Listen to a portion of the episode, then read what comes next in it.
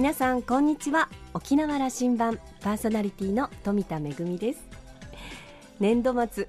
会議に出席する機会がとっても増えています。まあ、ざっくばらんな会議だったらいいんですけれども席にこうマイクがあったりしてこう全部こう議事録を取っているようなかっちりとした会議に出るとですねあの意外と緊張しいの富田は言いたいことが言えなかったりお話がまとまらなかったりしてこう反省の日々なんですけれどもそういった時にこう先輩方がですねビシッとこう短いシンプルな言葉でみんなに分かるようにそしてあのこれからの沖縄のためになるようなことをこうしっかりと発言されている様子を見るとですねああ頑張って精進しなきゃいけないなとそんな毎日です。沖縄羅針盤は今日もゆるりとお届けしていきたいと思いますどうぞ5時までお付き合いください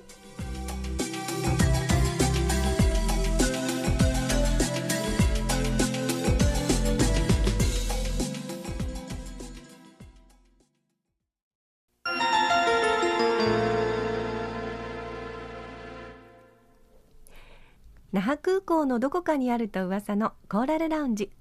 今週は沖縄県庁の大浜長武さんとラウンジ常連客で沖縄大学地域研究所特別研究員の島田克也さんとのおしゃべりです。大浜さんは1980年生まれ石垣市のご出身で八重山高校そして香川大学法学部を卒業後沖縄県庁に入庁。国際物流の支援促進の分野を担当しこの4月から県の上海事務所長に任命され念願かなって、えー、県の海外事務所の勤務に就きます。沖縄県は北京上海台北香港シンガポールに同様の事務所を構えてこれからの沖縄ビジネスのアジア展開を支援しており大浜さんのモットーは傾向となるも牛歩となるなかれ走りながら考えるとのことです。所長の任期でどんなことを実現したいと考えているのか現地上海への出発が迫ったところラウンジに立ち寄っていただきました。それではどうぞ。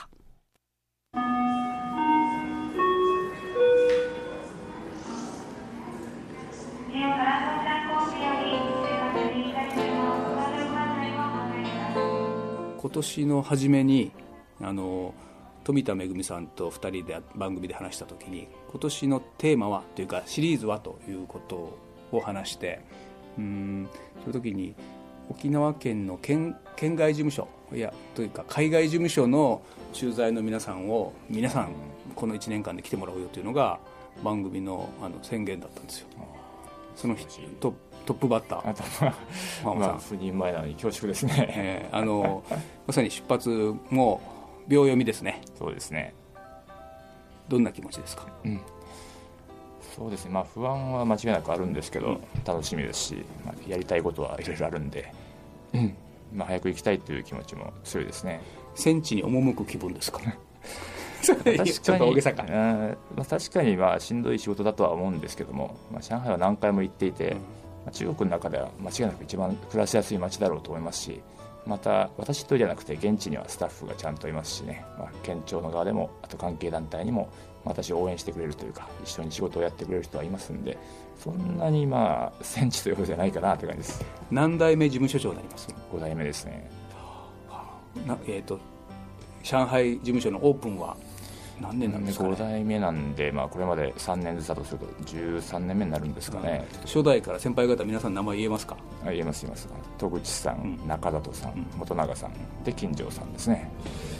あその間に僕3回訪ねてますね。すごいです、ね、上海事務所に、じゃ各省庁にももうお会いになってるんですね。なってますね。あのいやだから間の2代は存じ上げないけど大浜さんの時も必ず行きますからね。お待ちしております何年行く予定でいますか、うん、それは事例でしょうけどね。あこれも約束事になってる、ま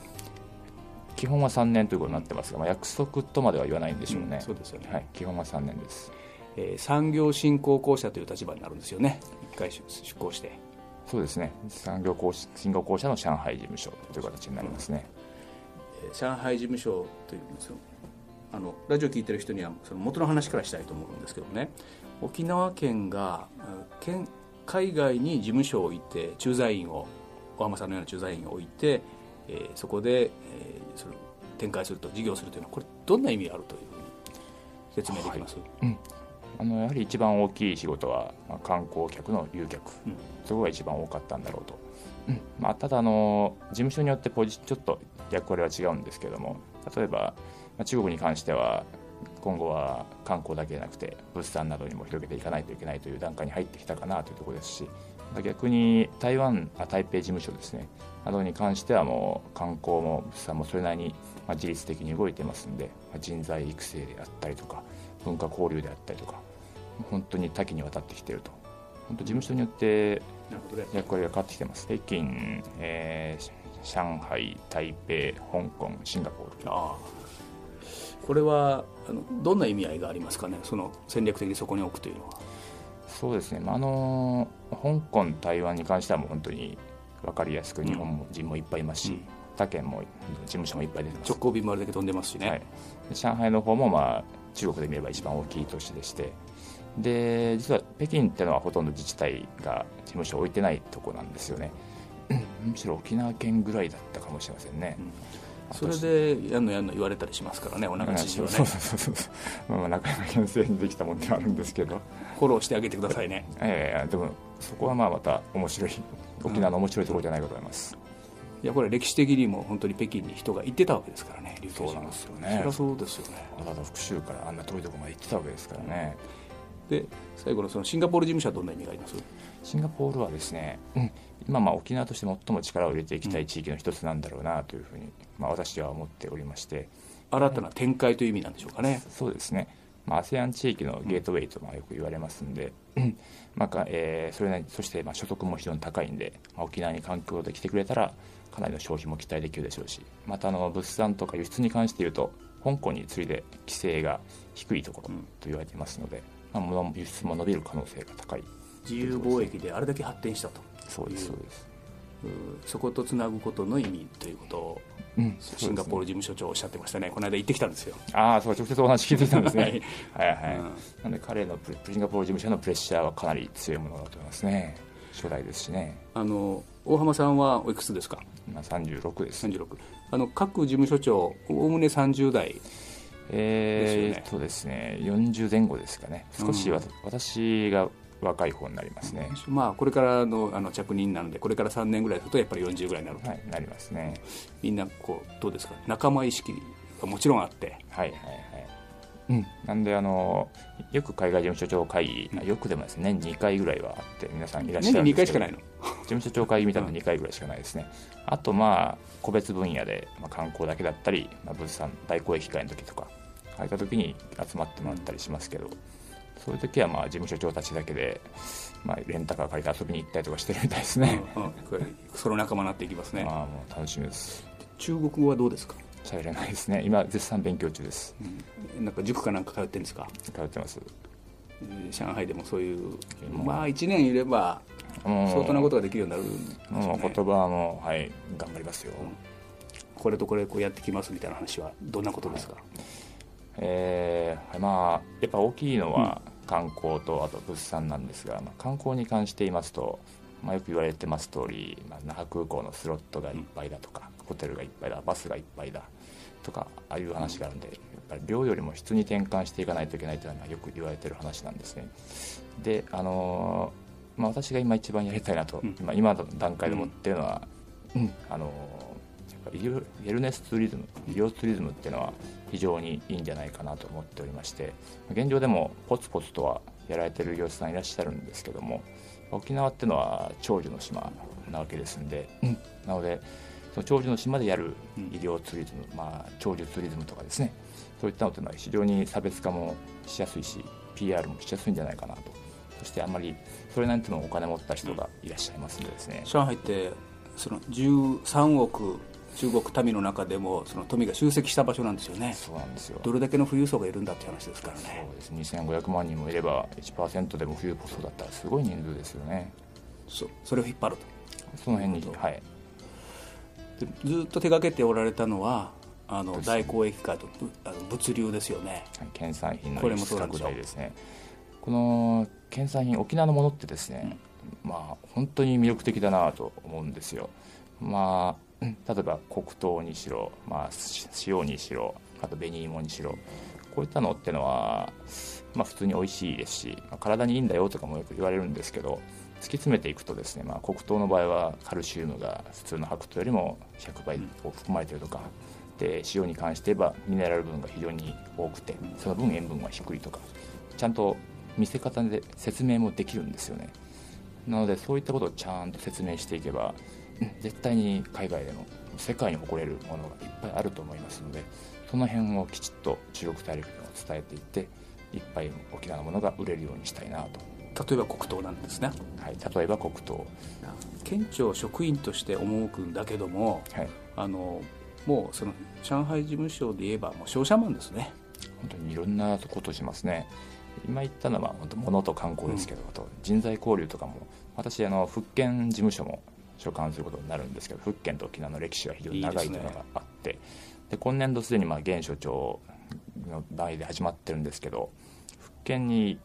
いる人たちを、まあ、沖縄でのホテルなどで働いてもらえれば、うん、まあ、中国語人材というのは、うん、たくさん確保できるだろうと。なんか福建省内では5000人ぐらい日本語を学んでる学生さんいらっしゃるみたいですね。そういう人をちょっと引っ張ってこれたら沖縄の人材不足解消につながるしいいんじゃないかなと。あの1980年代から始まったその福建省と沖縄県の交流那覇市と福州市との交流、ね、まあ、もちろん歴史は遡れば思ったんだけど一回その途絶えてたわけなんでねあの再開したと思うんですけどここへ来てそれはまあ30年かかったかもしれないけども本当にこの友情の交流だったわけだけども、はい、実ビジネスの交流がい。よいよ可能になってきたというふうに僕は見えるんですけど、どうですか？おっしゃる通りですね。これは本当に昨年ぐらいからですかね、うん、経済ミッション団的なものが沖縄に来るようになりましてつい先月はあの福州市の商務局という本当にビジネスを所管している部門ですけどそこの局長さんがわざわざ沖縄にいらっしゃって、まあ、ANA の貨物ハブをご覧になったりあと県内企業まあ、e コマースをやってる会社を視察されたりとかいうことをやってで沖縄とどういう連携できるかっていう話し合いの場も持ったりしたんですよ。なので本当にこれまでは本当に人材交流人事交流だけだったものが別の分野に広がってきているというのは本当に感じますね、ここ最近。やっぱこの絆をねずっとその結んでてよかったというところが、い、よいよこれからですよねそうですそうです。いろいろ言われたはずなんですよ。あの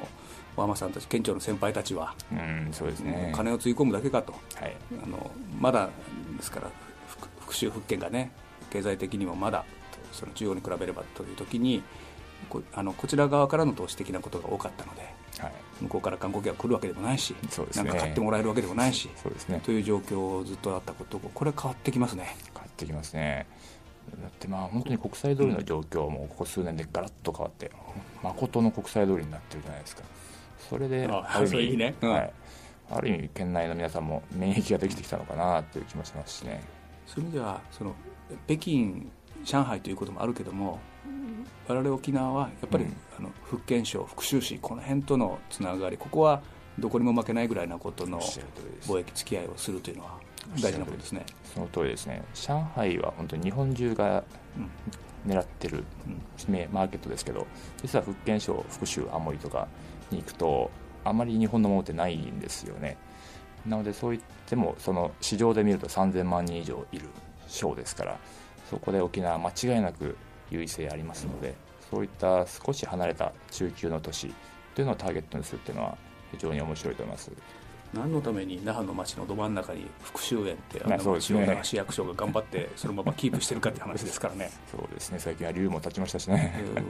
ちょっといろいろやんのやんの言われても、はい、ちゃんと身を出していけば誰も何も言えなくなりますんで政治的な話はいろいろあると思うんですけど経済的に一緒に儲かってこうよっていうのに対してノーっていう人はいないと思いますんでですね。お願いしますね。はいもうぜひ。あの沖縄を背負ってる感がじわっと出てきますでしょ？いやもう間違いないじゃないですか。もう超がつきますからね、ね、役職であのやっぱりその経済を強くするというのが我々のもうこの何十年のテーマであるわけで沖縄中の。その経済の基盤を作るという時にその交交易、まあ、観光もそうでしょうけどもそれによって基盤を強くしていくということのその先陣を切るというか先頭でさばいてくるという話でしょうから、うん、やりがいもあるでしょうし、はい、いろんな意味でその沖縄のためにということの気持ちになるんでしょう。間違いないですね。そんなお話を少し最後に、うん、はい。まあ、あの現在の部署もですね、まあ、県産品の輸出関係ということで、まあ、中国に限らずですけどいろんな国の業者さんいらっしゃっていて、まあ、まあ変な話もあるんですけどね、ですけど多分事務所に行ったらですね変な話。っていうのは 誰がそんまあ具体的に言うとそうですねいきなり検査品を扱ったこともない人が海外で2000万円ぐらいかけてプロモーションをしたいとか言ってそれで補助金くださいとかで、ね、とかいう人もいたりするんですけど多分、まあ、現地にいたらもっともっとそういう話は来るんでしょうねと。ですけど変な話だけじゃなくてきっと沖縄のために本当に役に立つだろうなっていうことも来るでしょうからその辺はきっちりさばいてですね。でまあ県庁は本当にいろんな組織あります。別に県に限らずあの市町村関係団体企業も含めての、まあ、沖縄としての上海の駐在員だと思っておりますんでですね、まあ、なるべく県内におけるネットワークをきちんと作っておいて相談があった時にはしかるべきところにつなげるような、まあ、きちんと入り口として機能できるようにですね、まあ、国内外において、うん、あのネットワークですね作っていきたいなと思いますね。えー、お話を終えて島田さんはこんなことを言ってます、えー、沖縄県庁は大浜さんのように30代後半の優秀な職員を海外事務所に派遣しています、えー、現地では沖縄を背負って大使の役割を果たすわけでプレッシャーもあるでしょうがやりがいも大きいはずです、えー、大浜さんが大陸で大暴れすることを期待しますと。ちなみに今年はですね、えー、県の海外事務所の所長さんたちできれば全員をコーラルラウンジにお招きしたいということですので楽しみにしたいと思います。私もちょうどね数年前にあの北京事務所のオープンの時に、えー、パーティーがありまして琉球芸能を披露するということで出かけたことがあるんですけれどもまあ大きなパーティーで、えー、日本本土からもそうですし沖縄の関係者もそうですし中国現地の方もそうですしあの要人の方もたくさんいらっしゃってて。でもさあこれから、えー、沖縄がこう中国で大きくまあねあの羽ばたいていくというそしてあの復讐のお話もありましたけれども大きな町だけではなくて、えー、中国のいろんな町特に、えー、昔から関わりのあったところとは友情のお付き合い以上にまたこれからビジネスのお付き合いもスタートしていくのではないかなというふうに思います。えー、今年ねあの県の海外事務所の所長さんたちこれからねどんな方が来ていただけるのか楽しみにしたいと思います。今週は沖縄県庁の大浜長武さんとラウンジ常連客島田克也さんとのおしゃべりでした。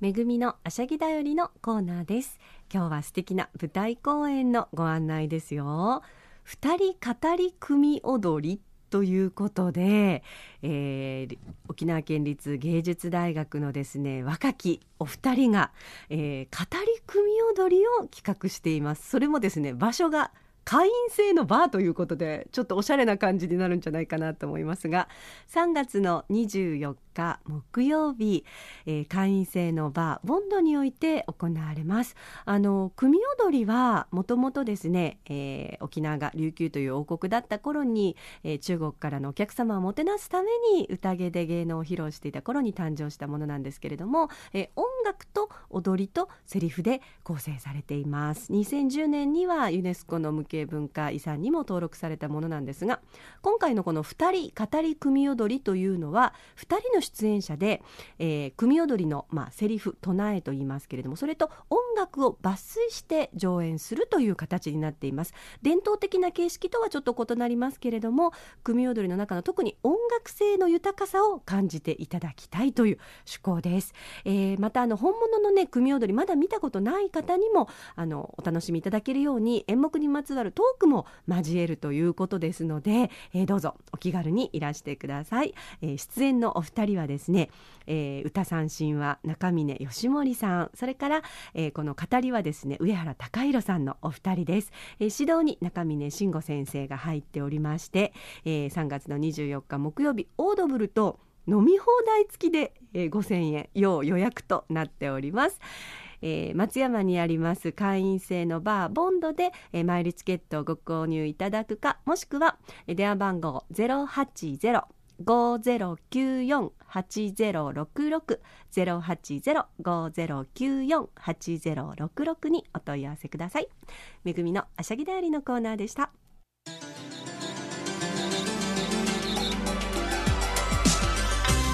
沖縄羅針盤のこれまでの放送はポッドキャストでお楽しみいただけます。ラジオ沖縄もしくは沖縄羅針盤と検索してホームページからポッドキャストでお聞きください。